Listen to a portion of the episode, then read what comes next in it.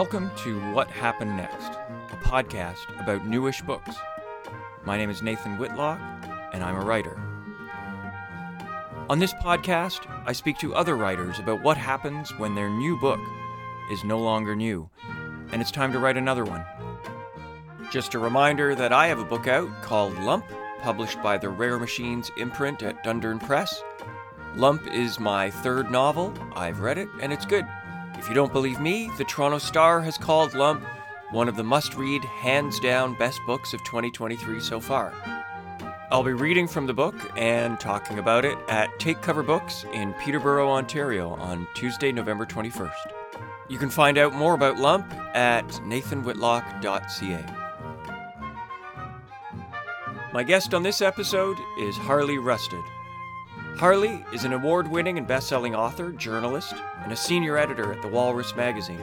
Harley's first book was Big Lonely Doug, the story of one of Canada's last great trees. It was published by House of Anansi Press in 2018. His most recent book is Lost in the Valley of Death, a story of obsession and danger in the Himalayas. Published in 2022 by Knopf Canada here and by Harper in the US. Lost in the Valley of Death won the 2023 Poland Mountain Literature Festival Award and the 2023 Religious News Association Award. The CBC named it one of the best Canadian nonfiction books of 2022.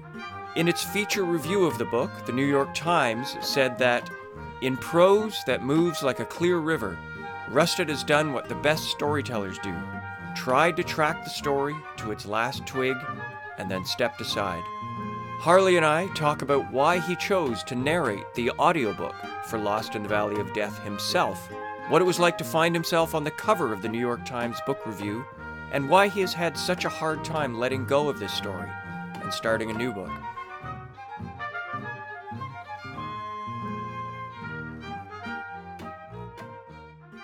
So I want to start off by um, thanking you um, for two things. One is just as full disclosure, you edited a piece I wrote for the Walrus. Um, was that last year or two years ago? I've sort of lost track of time.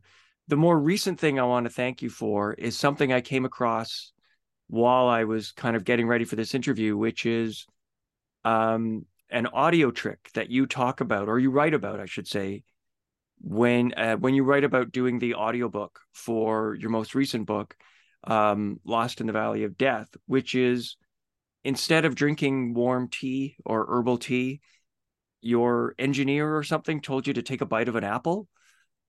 yeah, I was. What I was in, that?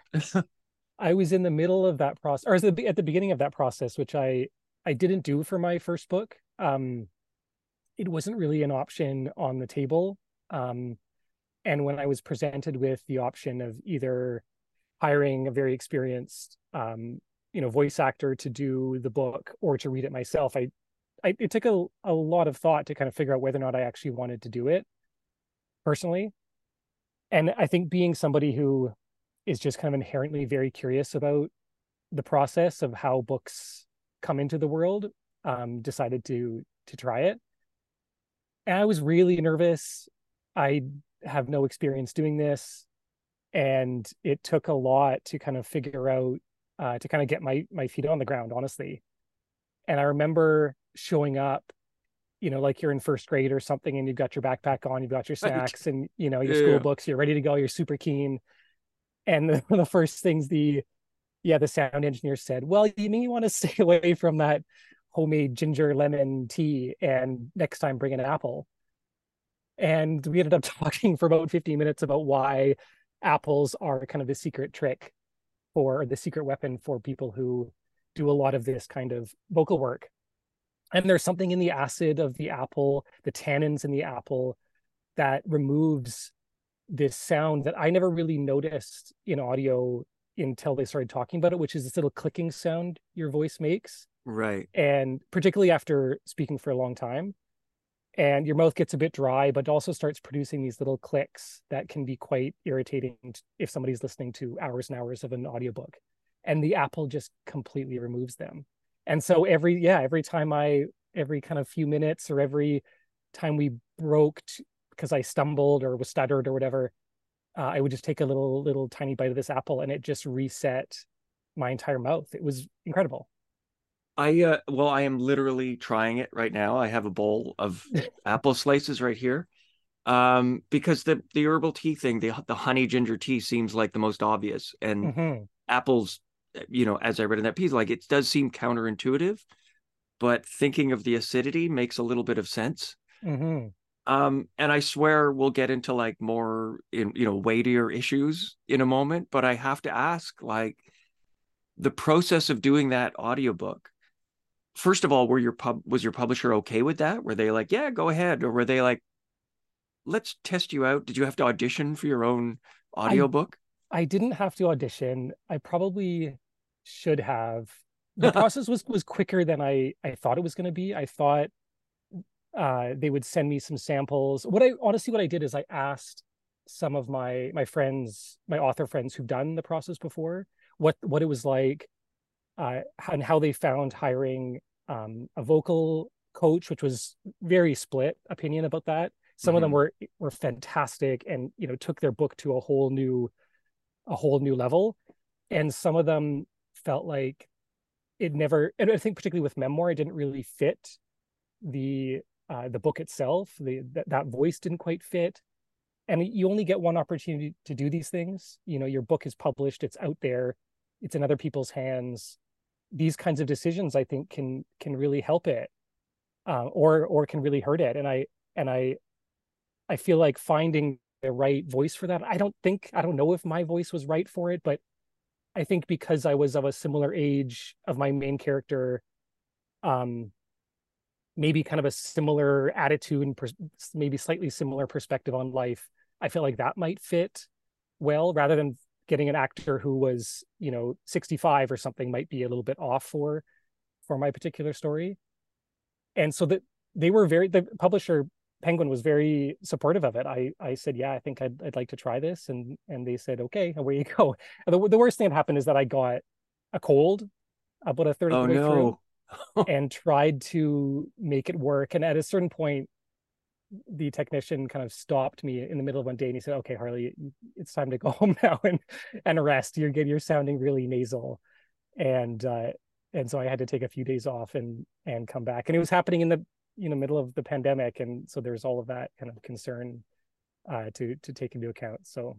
Um, I imagine in that case, it was probably you were entering on your own, going into the booth on your own, being oh, totally. isolated behind glass yep. from a yeah. So yep. there was no wasn't like you were hanging out with the engineer or anything. No, and the engineer wore a mask the entire time. I've still never seen her face. Um, and we okay. we developed this like really wonderful, I think, a little friendship over those those many many hours and days of of working together on that. And and I still have no idea what she looks like, which is funny.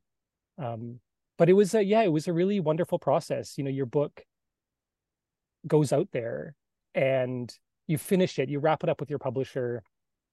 You finish the you process the copy edits you process the legal read all of these steps and you start talking about uh, publicity and what's going to what is coming up and what you're going to expect when the book comes out. And then you sit down in this really intimate process and read it aloud.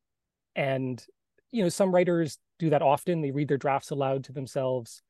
Uh, and like read it out loud and you kind of pick up on different things it's like it's a mm-hmm. great little little trick, but to do it at a time where you actually can't change anything was a very challenging thing for me. And I I came to different sentences that I just found so clunky or or maybe not cheesy, but just things that I really wish I could could go back and actually change. And so it's a really fantastic thing to do while you still have the power to change what's on the page. It is a very challenging thing to do when you have zero power to change anything apart from you know a couple mistakes or a spelling mistake that you can change in the next the next edition and so it was this it was this process of kind of connecting to a story on a on a very intimate way that i i hadn't really uh, up until that point but also this this experience of acceptance mm. and this is this is something that is out in the world you know the old adage about book publishing is that once it's out there, it no longer belongs to you. It belongs to the readers. Right. This was like a, in preparation of that. This was a few months, uh, yeah, a month and a half before the book came out, and it and it prepared me for that because I I could not touch a thing. Yeah, I can imagine too that it's it, it almost felt too soon to do that. Like Hmm. If you had done it six months after the book came out and you had kind of moved on to another project and you were already starting to feel like if it, if you were doing it now, you know, this much time passes and you're starting to feel a little bit, it's in the rear view mirror, you have some perspective on it. Coming across those sentences that that you know make you cringe you'd be like oh that's the writer i was then that was you know that's 2020 me or that's 2021 me yeah at that moment you're like oh no that's me right now i'm getting this Mhm. live feed of this thing that i wish i could improve Well, and and coming off of a process that had been about a year of editing, you know, Mhm. of of honing and changing and and this really I loved that process of working with my my two editors, one in Canada and one in the US. Uh, but it's long, you know, it, it was a full year of doing that um from from first draft and and so many moments where you can talk things through and adjust certain lines, you know, in the micro level and the macro level. And then all of a sudden like it just felt so abrupt. It felt like i had more opportunities to maybe make little changes and to see it on the page on this ipad in front of you and having to read it out loud like it, it just it was this it was actually i think it was a good time to do that because i i could take the next month leading up to publication in preparation for how everybody else was going to interpret it or read it Mhm. or analyze it maybe review it and the first thing that i think has to happen is that i have to accept that my work is done and Right. it was this really i mean i left and i had this kind of half an hour walk home every day after doing a three or four hour recording session and you know there were times that i got very emotional about the whole thing and having to go through certain parts of the book again out loud to record it to think about intonation to think about a totally different way of presenting this story that i had previously up, up until for five years working on this book was always black and white words that's it.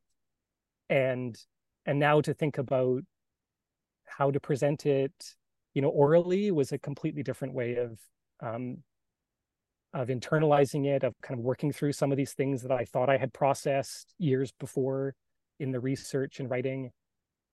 I i yeah i, I honestly I, I loved the process but it was not an easy one by any means. And it's almost in a sense you began that process of as you say almost letting go of this book of kind of moving on from it which is somewhat the theme of this podcast. And i've talked to writers who've who are a year or two out from the book and they're still kind of it's in their head. They haven't quite let go of it. They're still like not quite ready to move on to the next thing for for various reasons. But in your case you had this odd process of like a month before the book even comes out you're already starting the process of it's a thing. It's it's discrete from me. It's not me anymore. It's this it's this object and now i can kind of move on from it. And you have that emotional those those emotional uh moments where you're letting go of it. I I think it was i agree but i also feel like i'm the worst or best i'm not quite sure which one it is at that kind of of letting go of these stories. I i definitely hang on to them uh emotionally um you know academically intellectually for probably much longer than i i perhaps should. And maybe emotionally is probably the strongest uh word there. You know my first book came out in 2018 and i still feel like i am in, incredibly personally attached to that issue. Um and my and with my second book you know it's been a couple years since it came out and it still feels so present in my life for various reasons but also just emotionally. I it you know a story about someone who disappeared and is presumed dead. I'm still in touch with his mom. Um Mhm. On a, on a very regular basis. I still have some friends of his reach out to me when they read the book and and i i i feel very uh yeah i feel very emotionally um connected to this story and some of its themes and some of the people who who this wasn't just a project for them. This wasn't just a uh, a, a a part of their profession to take this on Right. and tell this story for five years. This was their best friend or their partner or their son and i've never been somebody who I've never had kind of the journalistic skill really to take a story, do it, and turn to the next thing really quickly. That kind of separation right. that I think a lot of you know news reporters are very good at. I get stuck on things and I I kind of plant that seed and I want to see it grow into you know a sapling and into a big tree and I and I have a really hard time moving on to the next the next project, um, as my agent will attest to right now. and I I said this to a friend about, you know, next projects that I admire the people who can do that, who can who can just jump onto that next project and away they go. I need some real tangible personal connection to these stories for better or for worse. It's just this thing that I have uh, that um, that holds me back sometimes, but I think it's also can can kind of help me and push me forward when once I'm into that project. So it, as much as that audiobook process was a good preparation for letting go of the book itself, I think the the story beyond the book has definitely uh, planted its hooks into me. And you know, since 2018 when my first one came out, you know, I still every time on the West Coast, I still make the pilgrimage back to see Big Lonely Doug, and mm.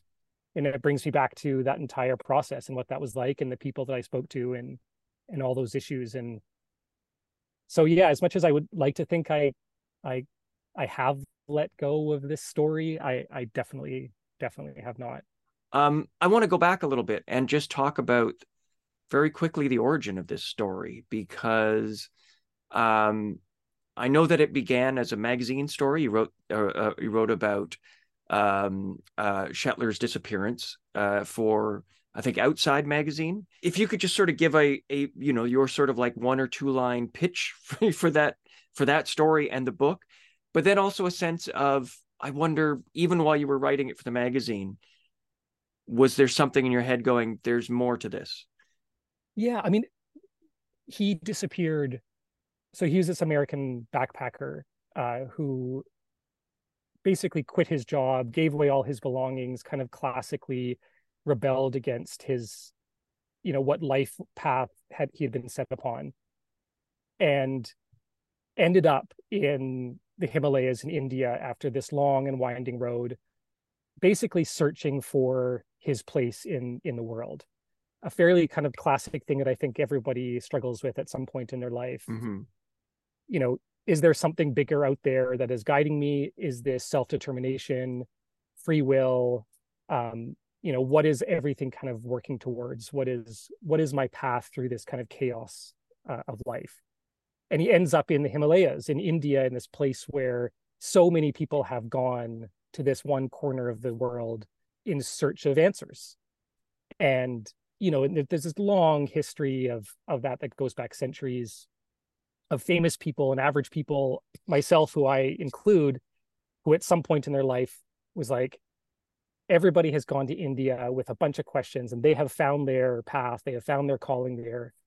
Uh, why why can't I go and do that?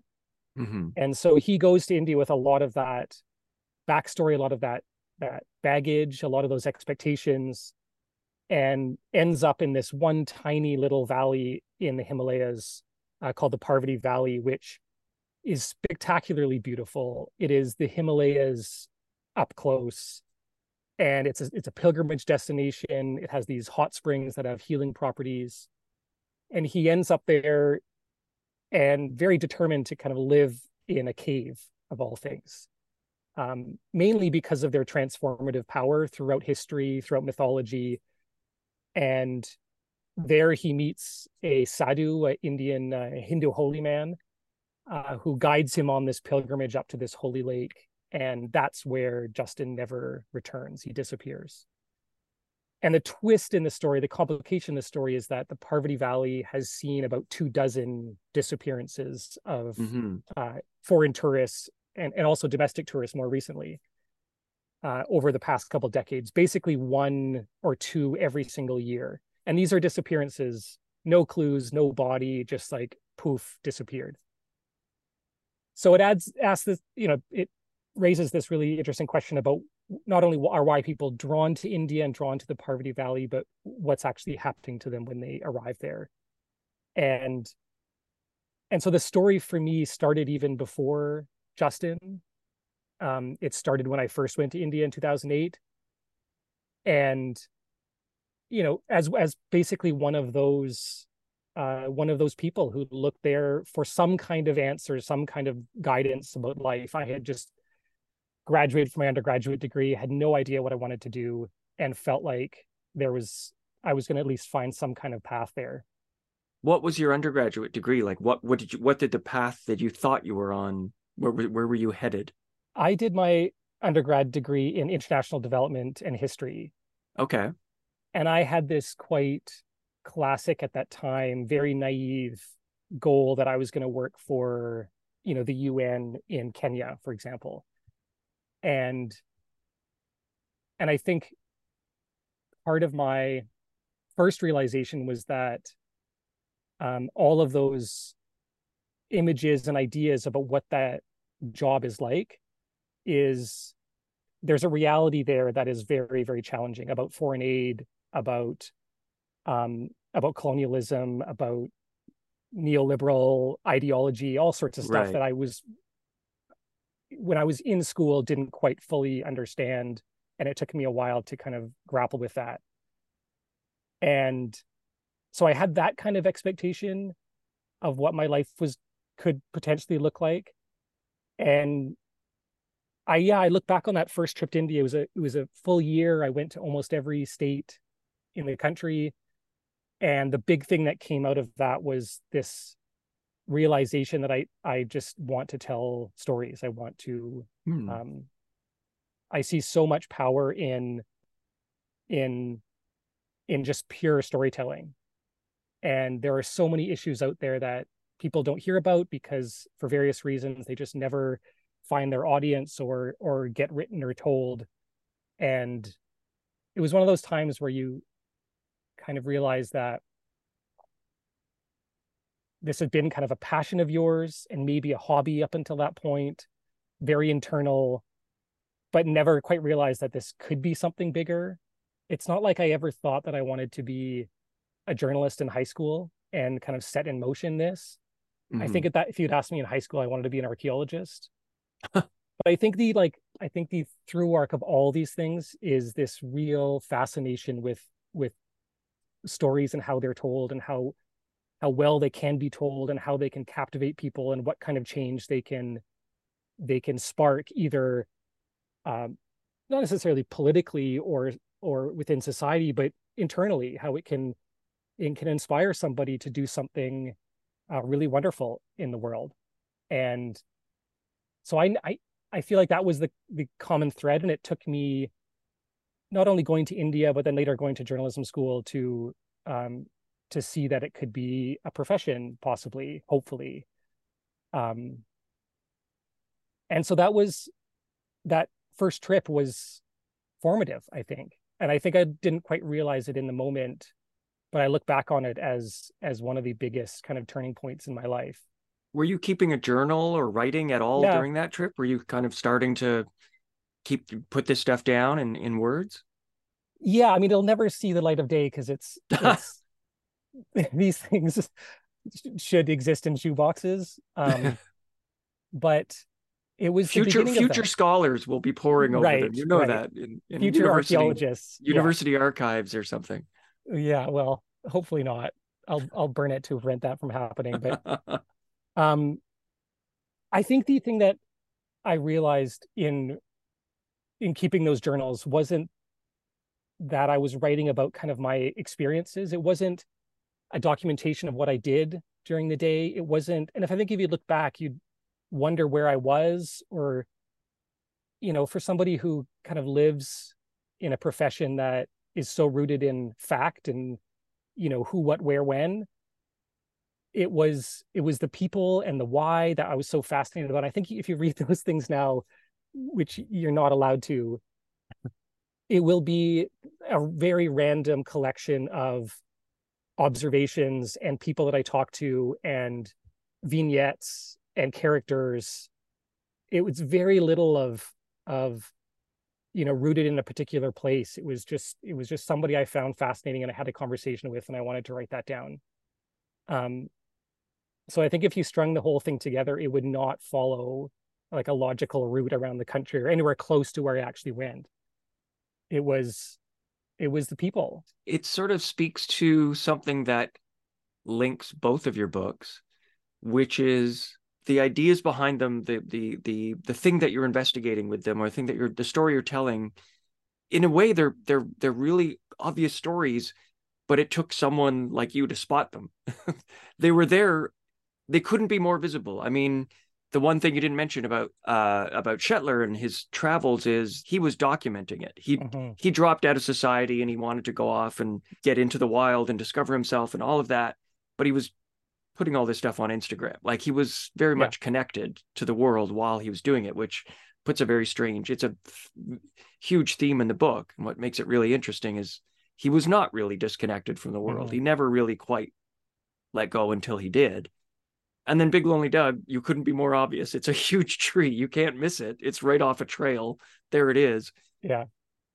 But I think from my perspective that's you connected to those because there was a human story in both and you could see oh there's a human story beyond this just obvious thing. Yeah for sure and i and i i think that is i think that's the the first step in in turning anything from an observation or a journal entry into a magazine article or potentially into a book is is like is seeing the tree recognizing the tree mm-hmm. but then starting to ask the questions about the tree seeing that character you know that you know yeah very kind of obvious uh journey and disappearance and mystery and but then but then being the person that is so curious about all the reasons why of how did we get to this point mm-hmm. how did we get to a point where that tree was left standing and how did we get to the point where that one person disappeared and and why? And i'm sure a lot of people had those those questions when they when they first came across that. But i feel like for for me i think in both cases i had i had history i had experience in these in these fields that kind of gave me a little bit of maybe like a leg up or it gave me the i think the passion and the interest needed to to really jump into something. And you know you asked about kind of the the magazine article and the origins of that. And and when i came across justin's disappearance um, was because i had spent a bunch of time in india and i was reading the hindu newspaper online which i did randomly here and there and saw this little article about you know an american uh, who had disappeared. And this was you know maybe a couple weeks after the search had been launched for him. And but because i had i had known about the parvati valley i'd heard about it before i knew about its history i knew that there was something bigger uh, than mm-hmm. just this one person's disappearance and just the questions of what happened to him and and why. That there was a trajectory here there was motivation here there was tension here.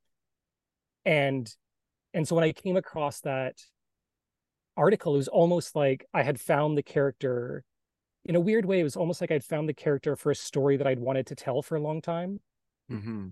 Um, in between, in between my first trip to India as a backpacker and finding this story, I had worked for a year in India and Nepal as a journalist, and became really fascinated with tourism in that country in that part of the world and all the kind of complications that that arise from somebody on the outside coming to that country, what their expectations are, all of the kind of tensions that come around that that industry and that experience and that that very unequal often exchange.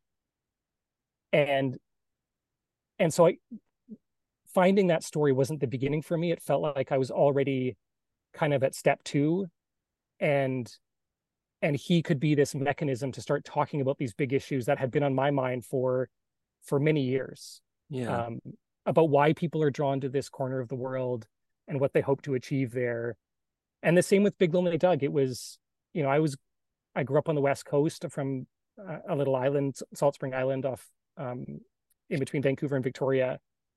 I was taken to logging protests as a teenager. You know, I hiked in in uh, Carmanah Walbran Provincial Park only a few years after it was created. After those those uh, protests kind of ignited um, the war in the woods on the west coast in the late 80s and early 90s and so i grew up around all of these issues. And to sort of find this talisman to find this vehicle to talk about these stories that i felt so interested in personally uh, was just like it's an impossible to ignore fire that starts inside you.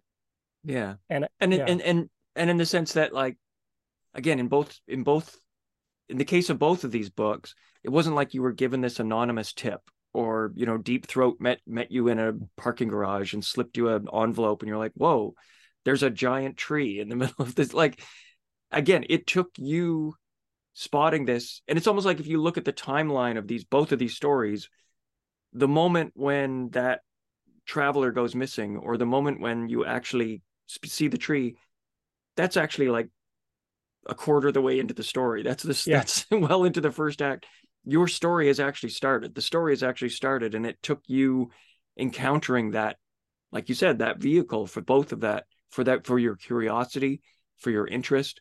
That just propelled it further. It didn't. It didn't start the story at all. No, and I remember when I came across um, that news article in the in the Hindu about Justin's disappearance. I remember saying to a friend, "I found it. Like I found the story." and I think that's the that's been my challenge over the past year and a half since that second book came out is I've been doing a lot of kind of internal soul searching, whatever you want to call it, about what are those things that are already kind of burning inside me that I may not realize. You know, what are those things that I'm already a quarter of the way through in my mind that I researched because I'm I'm interested in it or it just happens to be one of my hobbies. Are there things that i can that i can almost kind of preemptively wait for that spark? And i don't know if that's the right way to do it. I've been really thinking about this a lot um, because there's been a lot of serendipity i think in my life. And my dad talks about you know any kind of success in life however you want to define success um, is kind of a trifecta of a few things. And one of it is hard work, one of it is passion, and one of it is uh, one is serendipity. And I think I'm almost at this point where I'm trying to reverse engineer those things, and I think it's the wrong way to go about it. Right. Um, and so I'm trying to be patient and trying to convey that with my editors and agent that I I just need um a bit more time. right. Yeah.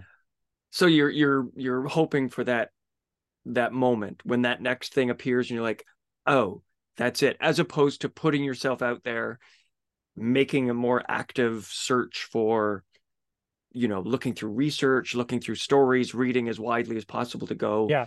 Where is the thing? Where's the thing? You're sort of waiting for like I have I have the previous 20 or 30 years have created the ground and i know there's it's it's coming something is going to blow my way well yeah but it I can other... see an I can see an editor being a little impatient with that, be like, no, that's not how books work. Well, and as a magazine editor, I can also understand yeah. that as well. But yeah, and I and I I really admire the people who can you know who have their who have their genre who have their their beat almost and and can find can kind of wait for those moments to come. I think the um and can turn to it really quickly. You know as i said before it can kind of flip to that next project without fully knowing where it's going to go. And the the commonality with both my books is that they both started as magazine articles. Uh, the first one was for the walrus the second one was for outside and it's been you know there's now that i'm i've done that twice i've learned a lot about that kind of pathway towards books and i think there's some very clear benefits and some kind of surprising uh challenges that that uh, have arisen particularly with the second one about that pathway but i do i do now trust it because it has happened twice. And so I'm at this point where I have one idea that I know is a really good magazine article.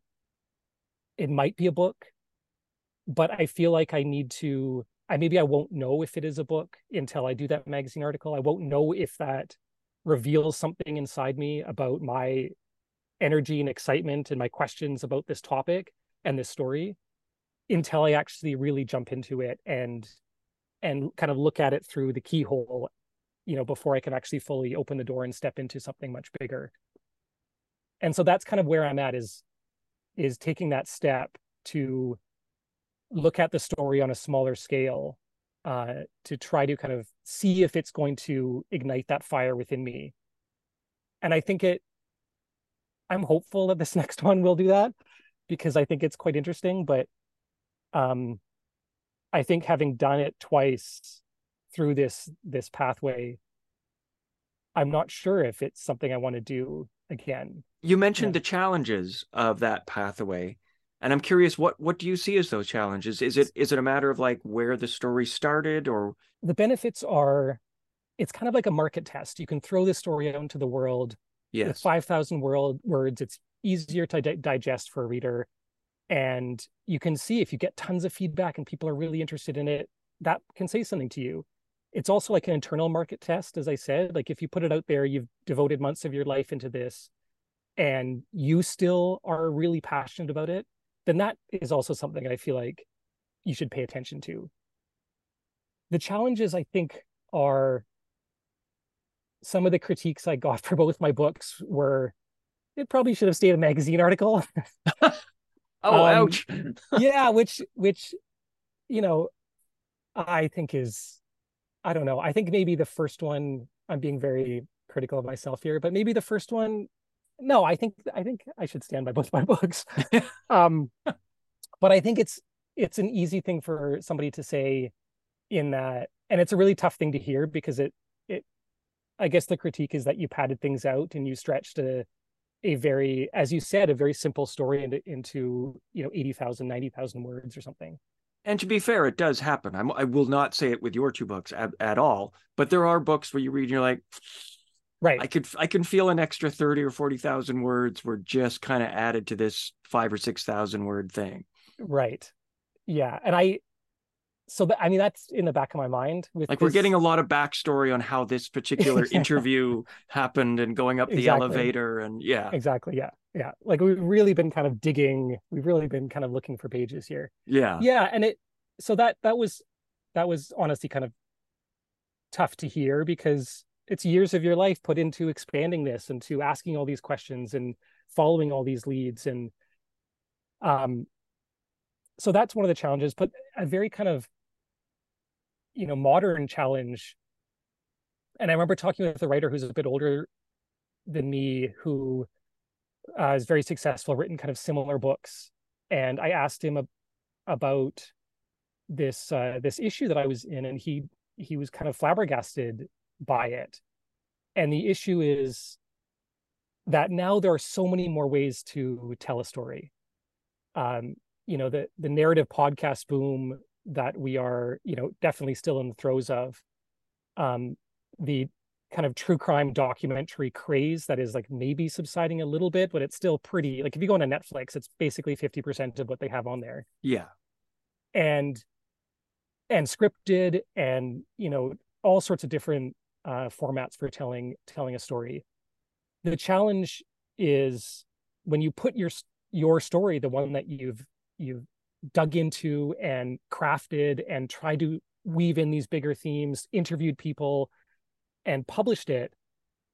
What I found with my second one was it was essentially handing the public a roadmap to a really great documentary or a really great podcast. Mm.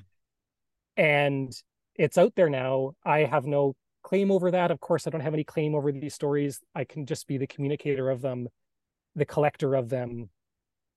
But you know, and when I put my magazine article out there, I I I obviously benefited from it because it led to a book contract. But I also got a lot of people approaching me about doing a, a, a narrative podcast about it to the point where it felt like they didn't want me to be involved at all. They were just going to take the story and hmm. kind of copy the reporting.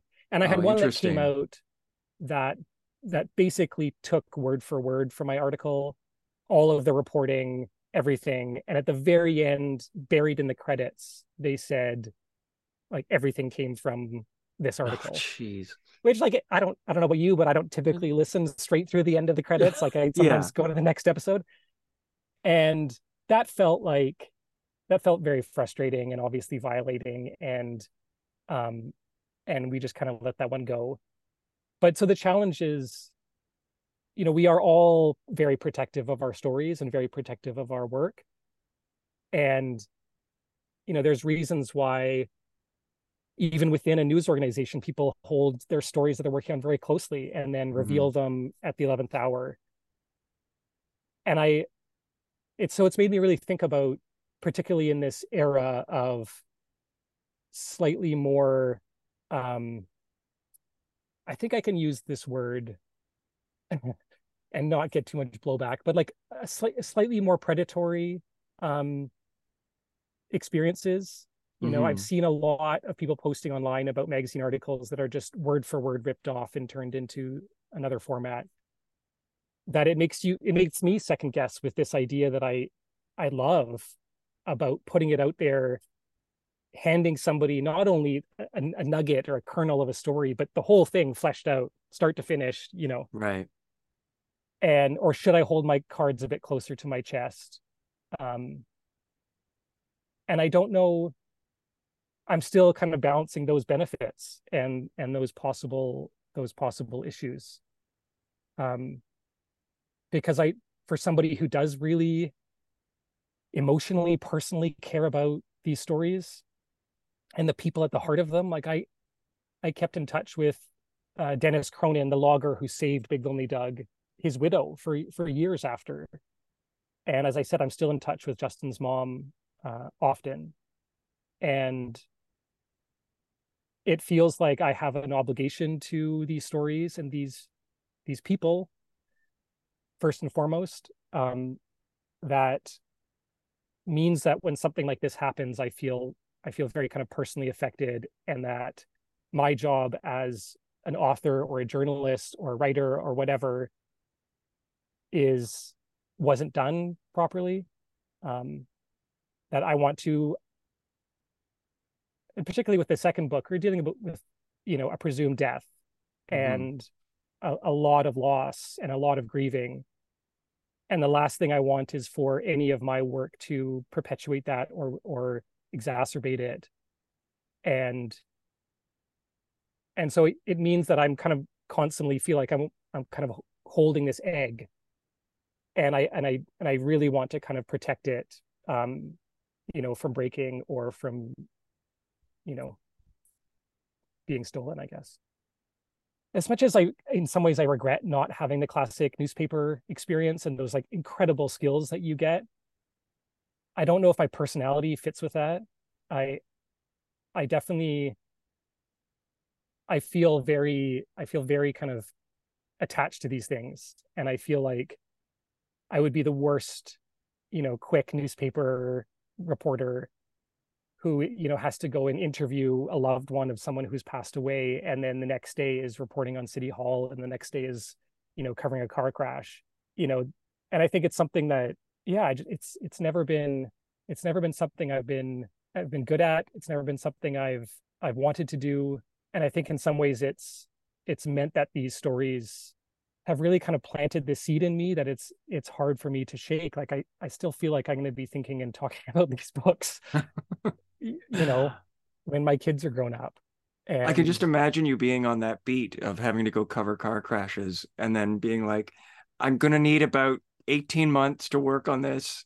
And then I think it's like the epic story of Frank, who was in a fender bender down on Main Right. Street. Yeah. and what causes fender benders and like you know what are fender ben- benders made of what's the yeah yeah and i i don't know i think it's it's a huge privilege too like i really do i have to underscore that to be able to not only work at a magazine where i can kind of dabble in a bunch of issues that surprise me uh, that come from freelancers like working with you on that piece was was so fun. Like it was such a, and it was something I had never really thought about. And it was just like, it was such an easy thing to say yes to because I mean, how can you say no to like political corruption, small town, and and shit, right? And like lots and lots of sewage. Yeah, Yeah, tons and tons of sewage. Sorry for swearing. And so I feel very lucky that I I can do that, and I feel very lucky that I get to work on bigger stories as an editor and as a writer. And so that that's something that I've really, I I really really um appreciated and and and felt so so lucky that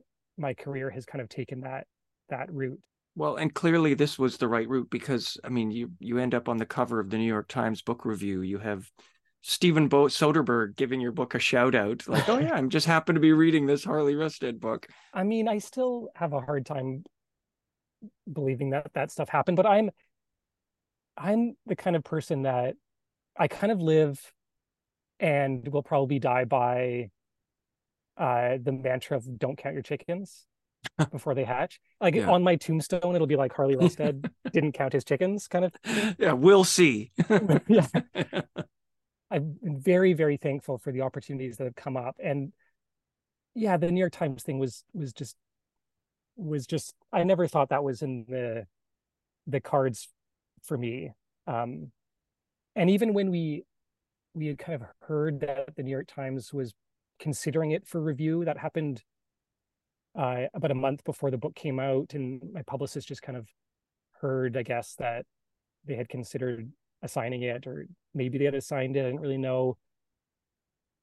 I still was just that's not going to happen. You know, I Mhm. I work at a publication. Sometimes reviews get get killed for various reasons. The draft doesn't come in. The reviewer doesn't want to do it. They um either like the book too much or hated the book too much, and for both reasons don't want to write a review. And and so I had by the time the review came out, which was um uh the month after it was something like five Yeah. weeks after the book came Yeah. out or something i it was it was it was done there was no part of me that was had any expectation about that and everything that has happened has just been the most wonderful surprise um and I, I i do like kind of sitting in that in that seat because i i feel like i'm somebody who doesn't do well with disappointment and the times where I have set up these expectations, you know, you can see where these kind of similarities with me and Justin can come up. Who's like the times I have set up these big expectations and it hasn't come through, I've been, you know, devastated. And so I, I it's almost a, a a skill I've kind of built up is to, okay, that's that's neat, and we'll wait and see, um, because I I hate I don't like that feeling. And I but I really do like the feeling of of being really surprised. And there's been a few things that have happened with this book that have just been um really surprising. And even if I'd heard little hints of things when it actually happened, it was this I hadn't I in my mind this was just never gonna happen. What Happened Next is produced and edited by me. The music playing under my voice is by the great Alex Lukashevsky, who is letting me use it for free. You can find more of Alex's music at alukashevsky.bandcamp.com. Thank you for listening. Please subscribe to this podcast wherever you listen to podcasts. There will be a new episode every Monday. Please buy more books, and not just new ones.